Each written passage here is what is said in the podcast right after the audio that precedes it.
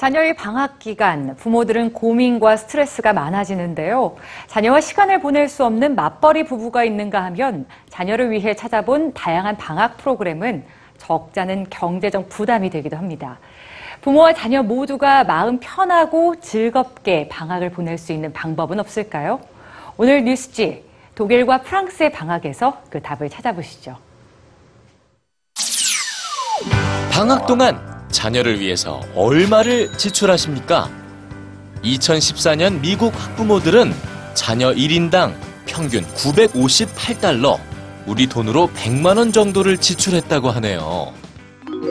특히 맞벌이 가정의 경우 집에 혼자 남게 될 자녀가 걱정돼서 지출을 늘릴 수밖에 없는데요.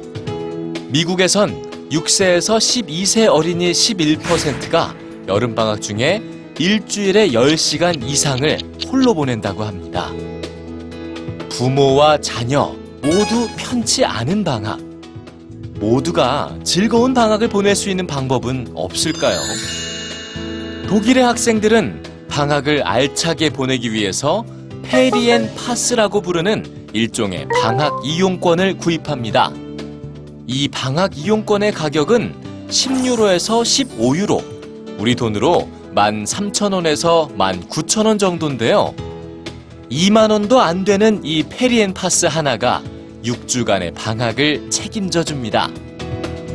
방학 이용권만 있으면 박물관과 동물원, 놀이공원, 극장을 대폭 할인된 가격으로 이용할 수 있고요. 또 무료로 스포츠와 예술 프로그램에 참여하거나 캠핑을 떠날 수도 있죠.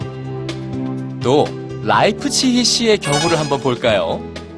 올 여름 방학 동안 방학 이용권으로 참여할 수 있는 시설과 프로그램들입니다. 수백 개가 넘죠. 두 달간의 긴 여름 방학을 보내는 프랑스 학생들은 방학에도 학교에 가는데요. 방학의 문을 여는 방학 학교입니다. 방학 학교의 선생님들은 스포츠와 미술, 게임, 연극처럼 다양한 분야를 담당하고 학생들은 그날 그날 자신이 원하는 것만 골라서 배울 수 있죠. 이 방학 학교의 비용은 부모의 소득에 따라 달라집니다. 소득이 낮을수록 부모가 부담해야 하는 비용도 적어지는데요. 저소득층의 경우 하루 0.25 유로에서 2.15 유로만 지불하면 됩니다. 우리 돈으로 320원에서 2,700원 정도만 부담하면 자녀에게 음악, 미술, 스포츠 활동을 마음껏 경험하게 할 수 있는 거죠.